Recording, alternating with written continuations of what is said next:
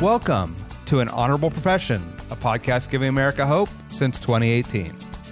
I'm Ryan Coonerty. Along with Debbie Cox Bultan of the New Deal, I'm lucky enough to be your co host.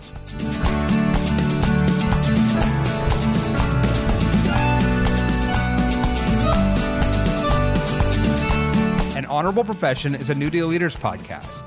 The New Deal is an organization that supports the next generation of American leaders.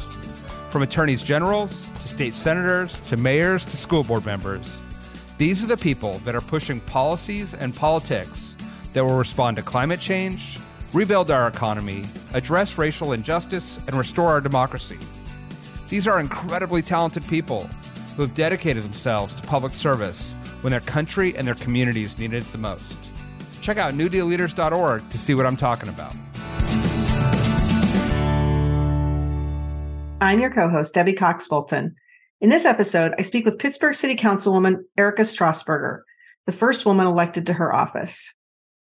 We talk about Erika's path from environmental organizer and advocate to policymaker, as well as how we can restore people's faith in government. She also movingly and powerfully shared her experience about how the horrific Tree of Life synagogue shootings early in her tenure impacted her community, her leadership style, and spurred her to action. Stay until the end where she talks about what makes Pittsburgh so special. She just may have you wanting to move there.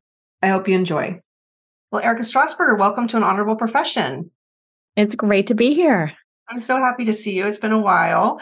And I was getting prepped for this interview. I was thinking about the fact that we've known each other for a while. We met when you were chief of staff for another New Deal leader, Dan Gilman in Pittsburgh. Great guy who went on to be the chief of staff for Mayor Peduto in Pittsburgh. And you ran and took that seat that you'd been chief of staff on. I thought that might just be a really interesting place to start. It's obviously you, you know, had had a career in public service prior to being chief of staff and being chief of staff for a city council member before you decided to run for office. So maybe just to start with kind of what led you into that direction for a career, like what interested you in public service?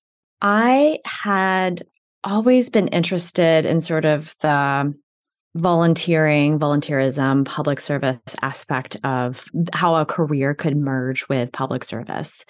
I didn't think of it in those terms necessarily, but I think it's part of the reason I, out of all the different interests I had while I was in college, went toward um, environmental studies because it seemed like a way I could do good. You know, I could do good in this world. And that was my main motivation. And, you know, what really lit a fire underneath me was when I took a class called, I remember it was an engin- environmental engineering class. I was not an engineer by any means, but it was an engineering class called Hazardous Waste in Society.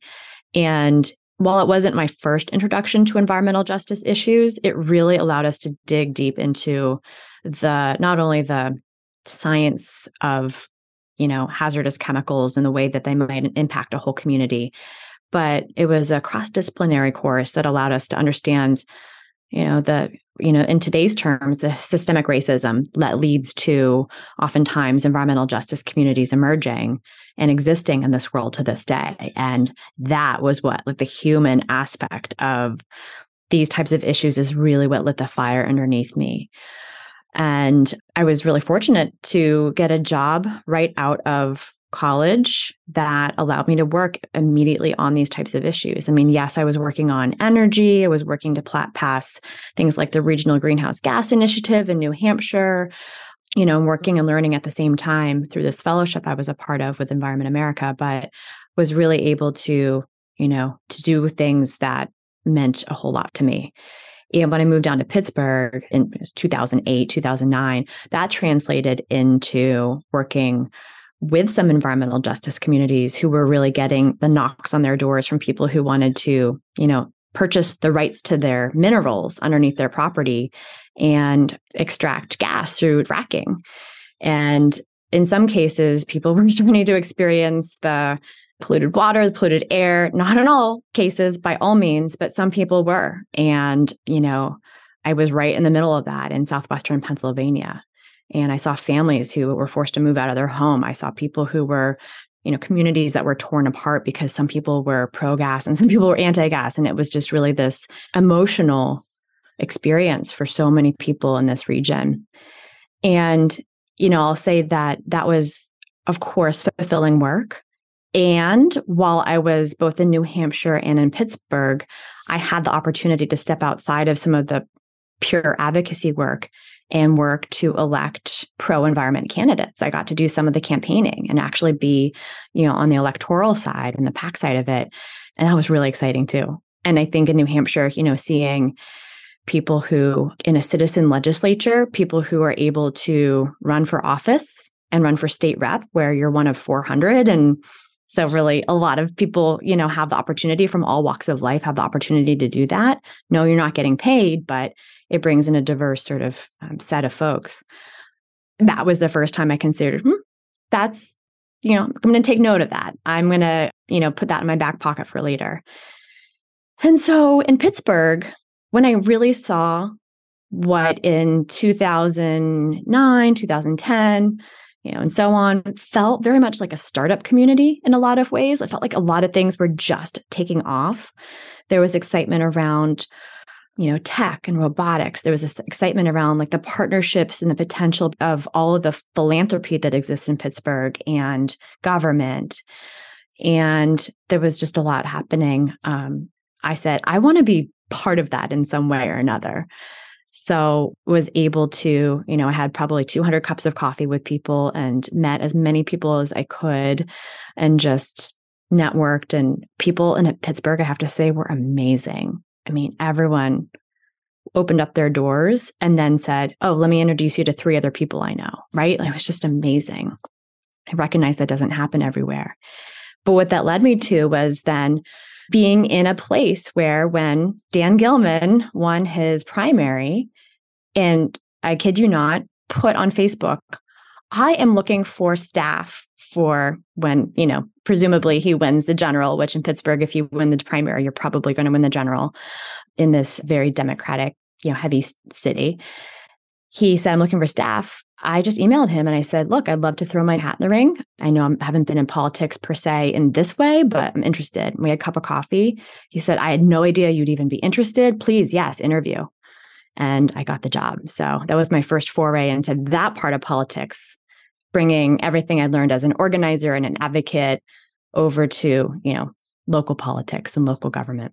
That's amazing. I've never heard that story. I love that story about how you connected with Dan. That's amazing. So, I mean, I want to unpack so much of what you just said. Maybe just starting with kind of, you know, what do you think those skills in terms of organizing, in terms of advocacy, bring to you in understanding how change gets made as now a decision a policymaker yourself? You know, what are those skills that you learned that, that translate to, to being the decision maker? But also, like, what is your advice to people who want to see change made who are coming before you or, you know, coming before any council in America? Like, what's kind of the role of advocacy and organizing in all of this? Yeah, there's a lot there. I think one is that you know, there were a lot of people who said, Oh, you crossed over to the other side, right? Like my fellow advocates who thought I was going to the dark side somehow by, by being part of, you know, the government.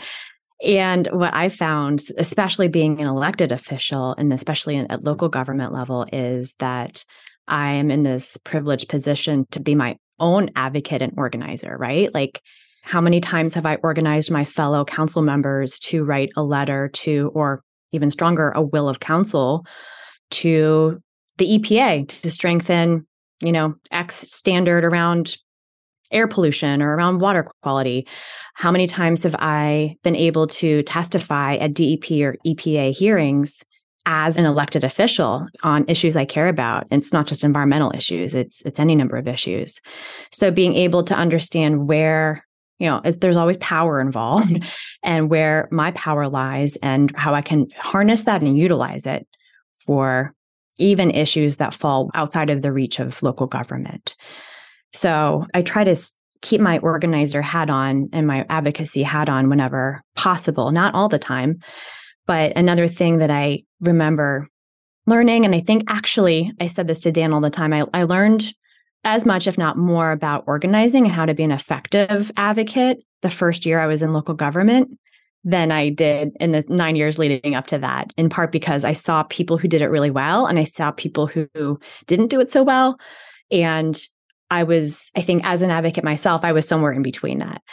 So I see, you know, it is truly relationship based, right? If you can build a relationship with someone, if I can build a relationship with someone in, you know, higher level of government, and how do you do that? Well, in some cases, it's picking the right candidate and, and helping support them. But in other cases, it's just, you know, just building a human connection with them and seeing what you can do to understand one another before you need to make the ask. And then when you make the ask for the thing, maybe there's a conversation there. Maybe they will be more willing to help convene a conversation with you or whatever it might be. And I, you know, certainly wish I had taken the time to do that more when I was lobbying and doing advocacy. And I think that giving elected officials the benefit of the doubt is by all means the, the biggest piece of advice I would give someone who's starting out as an organizer. That and just don't stick with the people who it's easiest to talk to, right? Like the people who are pro environment, who are environmental advocates on any number of issues. Like it's really easy to come to me also do the work to build relationships with every other council member, every county council member, every elected official in the Southwestern Pennsylvania region. Like, do the hard and laborious work of meeting all those people because you can't only rely on the champions on those issues. Yeah. and so, you know, give everyone the benefit of the doubt until they prove you wrong. Yeah, I love that. And what about like some, you know, we I want to talk about some other issues besides environment, but obviously that's something that you've done a lot of work on since you've been on council and you've now done and you're in your second term, you've been reelected. I think without opposition, actually. Is that is that true? Did you run on That is true.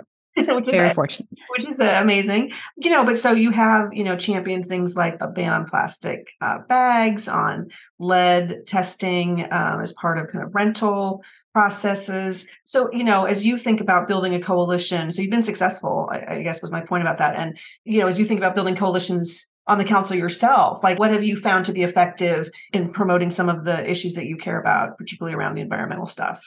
Well, I think coming from the nonprofit sector, I don't know if it's just my own outlook or if it's just some built in trust, but I work hand in glove with the advocates themselves, right? I don't have to consider them oppositional, right? Even if they're putting pressure on me, like a lot of pressure to do better, that just means that I need to work with them even more closely. And in most cases, right? Not in all cases.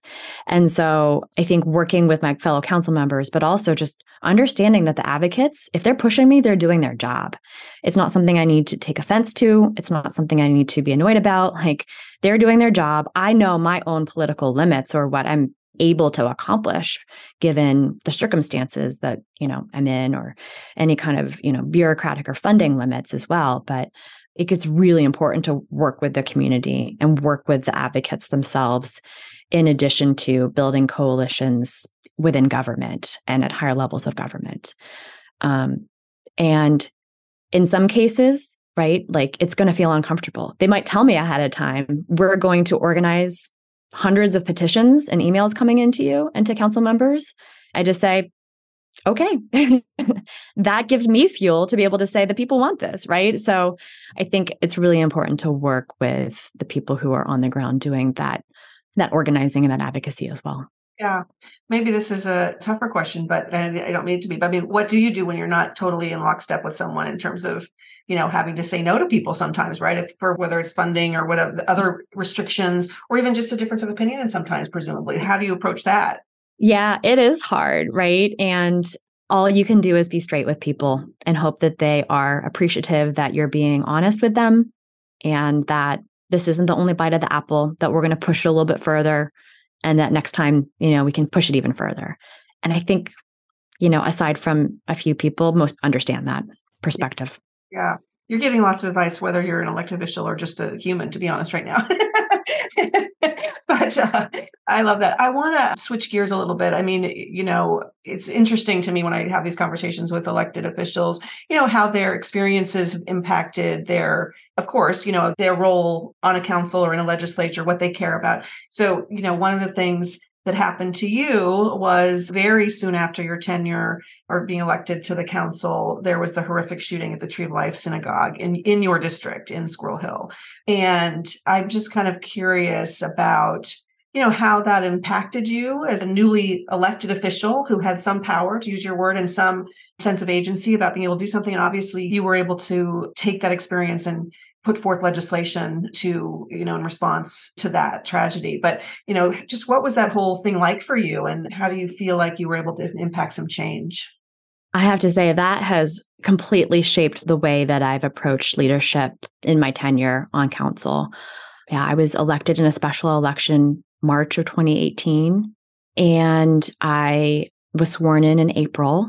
And yes, I had had 4 years as a chief of staff under my belt, so I had some knowledge of the community, but it was October 27th of that same year that the shootings took place and you know, for my story I happened to be a block away at a house party about to go canvassing for a state rep candidate who was running for a seat outside of Pittsburgh, but coincidentally happened to be Jewish. And there was this, you know, ter- horrific synagogue shooting a block away from us. And I was with my state rep, who was also at that sort of canvassing launch party and fielding calls, you know, within half an hour by the New York Times. I mean, not knowing what was going on myself and just the waiting, the waiting. It was a terrible, terrible day and horrific experience. And, you know, within a day, our high school students, our youth are the ones that came together to organize a vigil at the heart of Squirrel Hill, which is, you know, sort of the heart of the Jewish community in Pittsburgh. And Forbes and Murray is the is the center of Squirrel Hill. And that's where just hundreds, if not a thousand people came together for a, a really powerful vigil.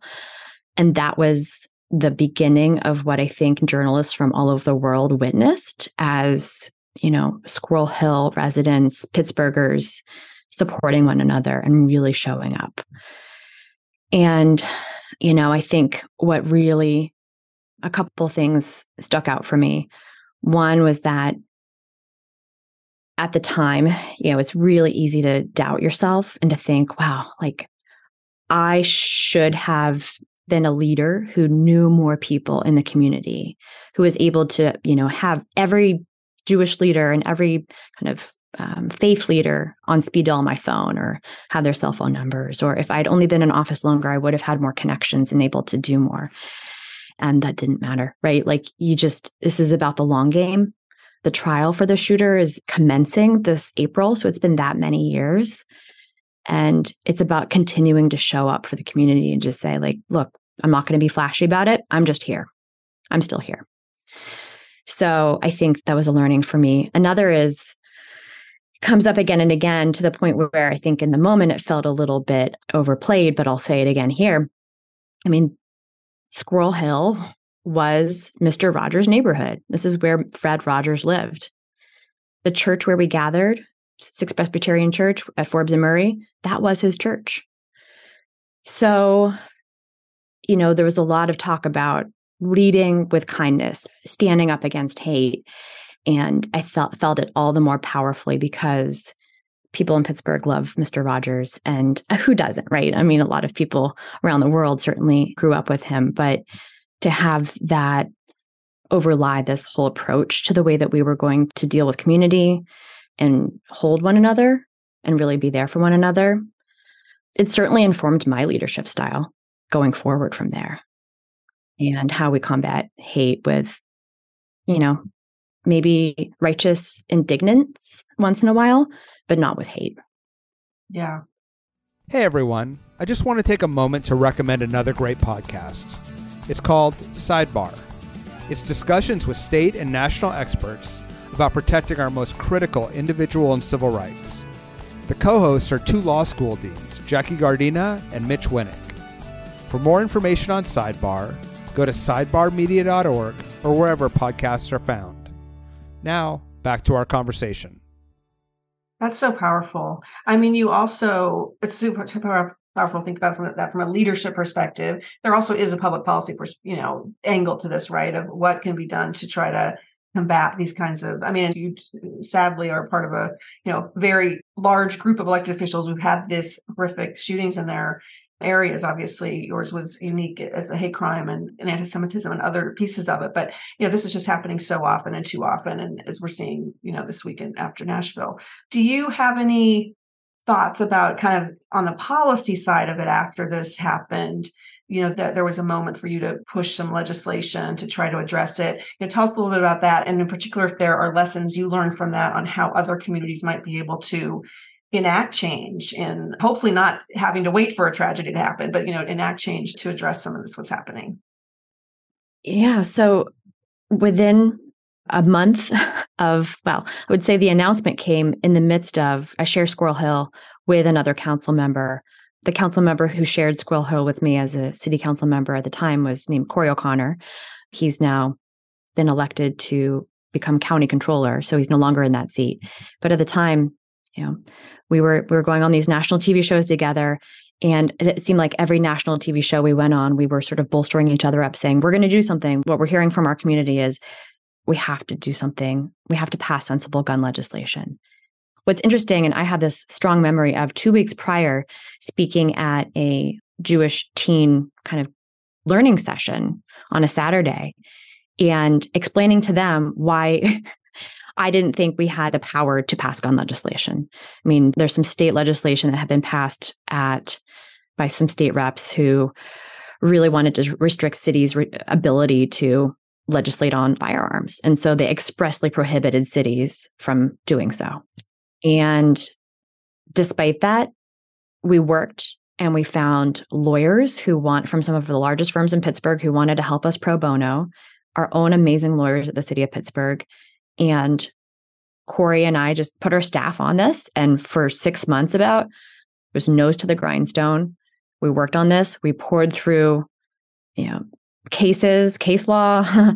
we worked with the lawyers who worked with us pro bono and were able to carve out what I think was some pretty impressive pieces of legislation that would get at maybe not directly, but as directly as we believed we could under the restrictions that we were under, the state restrictions we were under, getting at assault weapons, getting at accessories and kind of those that would allow for non semi automatics to become semi automatics and getting at red flag laws. So, you know, in lieu of involuntary committing someone, you know, being able to temporarily get a court order issued to take their firearms away, in addition to an additional requirement or penalty against someone who does not lock up their guns in the presence of a minor.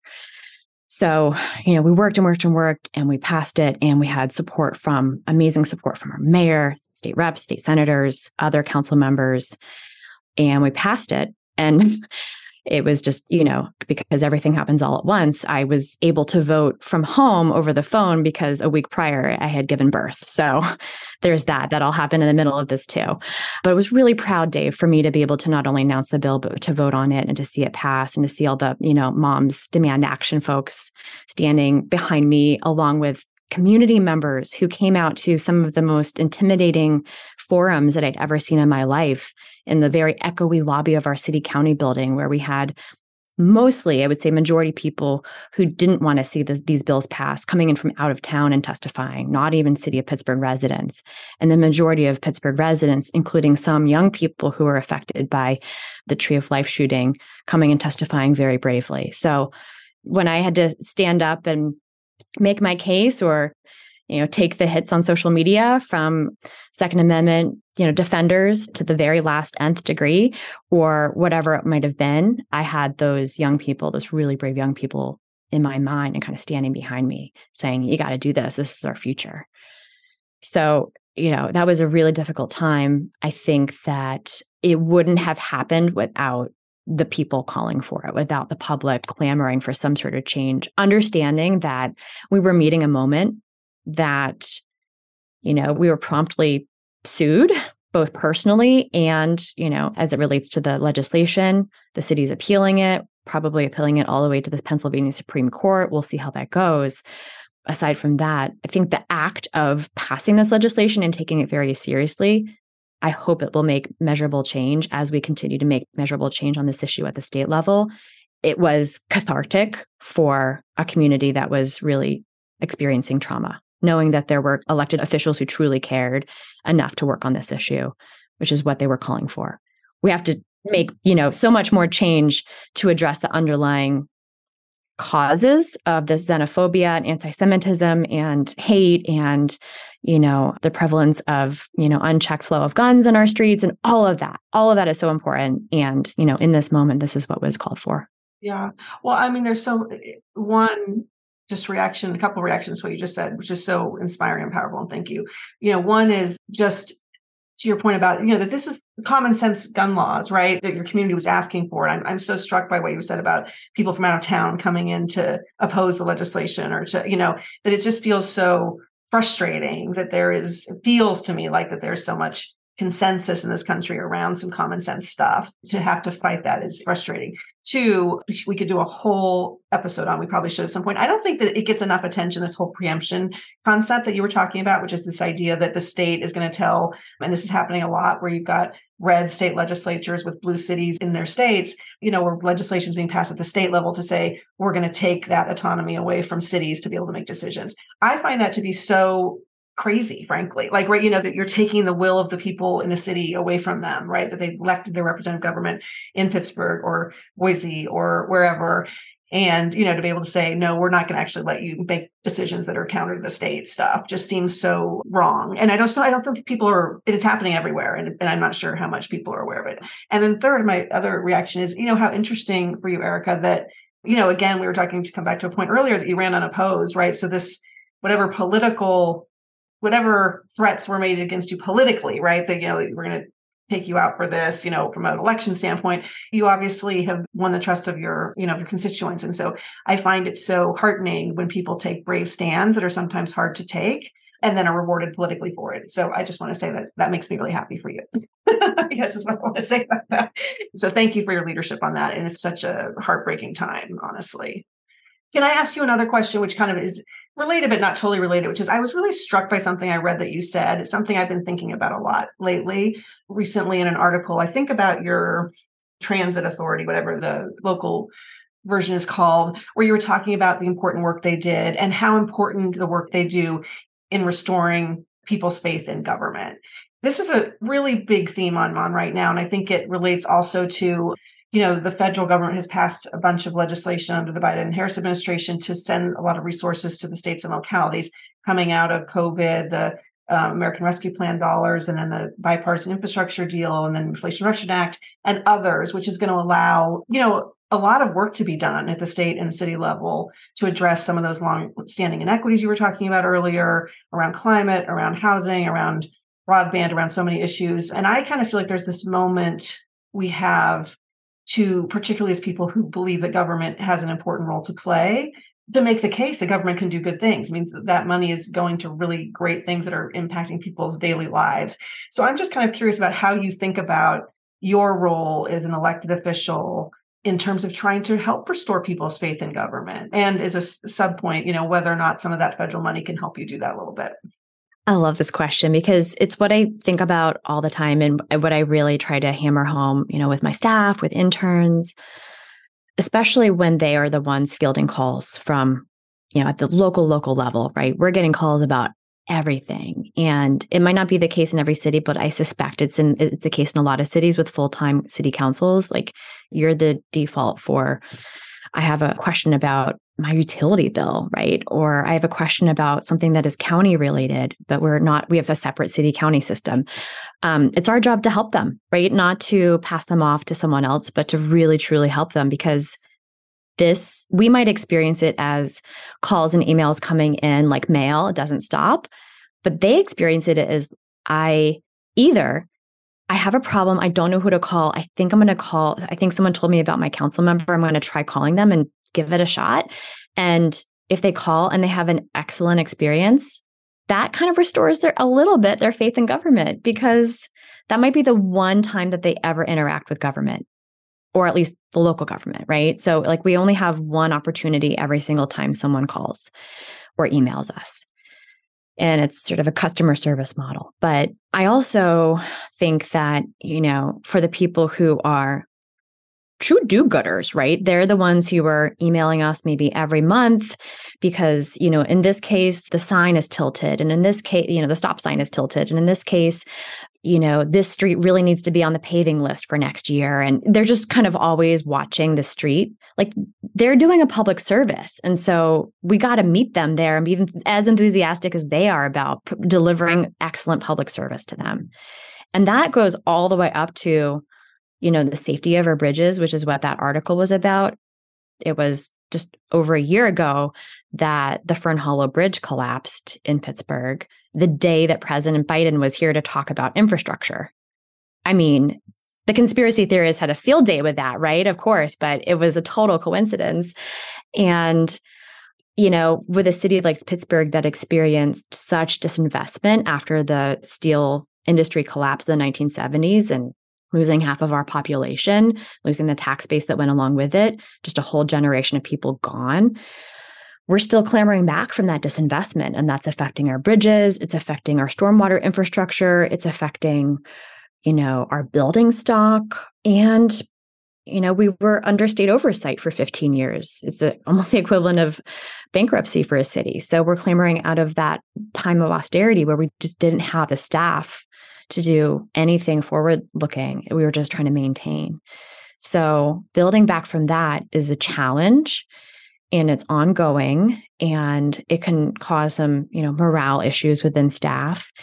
And we have to take advantage of this word once in a lifetime i think. Once in a lifetime at least once in a generation opportunity to go after the grants that do exist at the federal level aggressively the ones that we know that we can you know partner with other regions with or you know whether it's all of the Appalachian region or whether it's just southwestern Pennsylvania or just Pittsburgh, as long as it's not too much mission creep and it's not going to spread us too thin, I think we have to go after everything we can because, you know, we are in this position in part because of Pittsburgh's own story, but I would posit that it's also federal austerity that started in the 1980s eh, mixed with deregulation that allowed cities to be left with a bill without any assistance from federal government until basically now. So this is this huge opportunity. And is it going to fix every bridge in Pittsburgh? I mean, we're the city of bridges. Is it going to help us fix every bridge in Pittsburgh? No, but it's going to get us on a path toward some sustainable level of of rebuilding and of maintenance. And if we're doing it right, we're being holistic and intersectional about the way we think of it. So we're not just getting the money to build bridges, we're getting money to figure out our you know, how our climate action plan syncs up with the whole county's climate action plan and how that allows us to create a pipeline of jobs that then we can plan as, you know, youth violence is now a priority of our mayor. So, you know, out of school time is also something that we're all thinking about how we pair out of school time and STEM education out of school with the clean energy jobs of the future or the construction jobs of the future I mean, it is a long game play, but it's something we we can start to plan for now mm. and start to make a difference immediately in people's lives.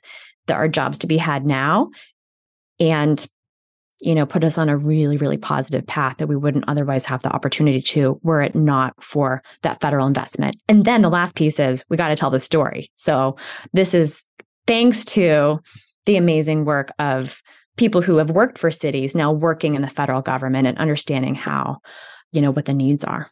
Yeah, no, I, you're so right about telling the story and making sure people realize where those dollars went and the impact they've had is a really important full circle part of that, right? It's not just doing it, and, you know, assuming people know that it's happening. It's actually telling the story relentlessly. I totally agree with you. I want to end with a question I hadn't thought that I was going to ask you, but eh, listening to you talk about earlier about Pittsburgh and the uniqueness of Pittsburgh and the culture and the friendliness and all that. You know, I mentioned when we started this the podcast about you and I meeting, we met because NewDEAL brought a group of elected officials from across the country to see Pittsburgh. And as part of this was pre COVID, but we were doing these innovation tours and we brought a handful of, of electeds from across the country to see some of the stuff that was happening in your entrepreneurship space, in your in your tech space, your partnerships between city and philanthropy and education with Carnegie Mellon and other things. I have to tell you, personally, totally honestly, I was blown away by Pittsburgh. I had a vision of Pittsburgh in my head, which is completely antiquated And I came to Pittsburgh. I literally called my husband and said, I think we should think about moving to Pittsburgh. He reminded me that I've never lived in snow and I probably couldn't hack it. But I wanted to just end in a question, kind of letting you do a little commercial for Pittsburgh. You live in a great city. And what do you want people to know about Pittsburgh? Well, first of all, I think you should move to Pittsburgh. At least be a snowbird. At least consider being a snowbird. A lot of people do that. They live here in the spring and summer when it's glorious, and then they go back to wherever that's warm in the in the winter. Winters aren't really that bad. We barely had snow this year. Way less than California. I'll just say that. But it's true.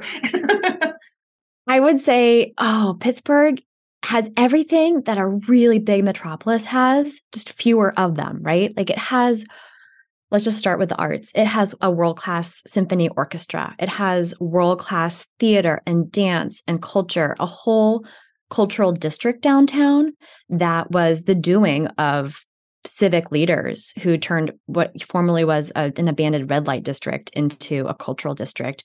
Now more theaters and, you know, venues per, I think, square mile than any other place in, in the country. It has three rivers which feeds both a lot of waterfront and a lot of really interesting, you know, opportunities around waterfronts and trails, which brings me to kind of one of my loves it's outside of culture, which is outdoors. The outdoors community here is surprisingly vibrant. It's everything from kayaking and canoeing to hiking.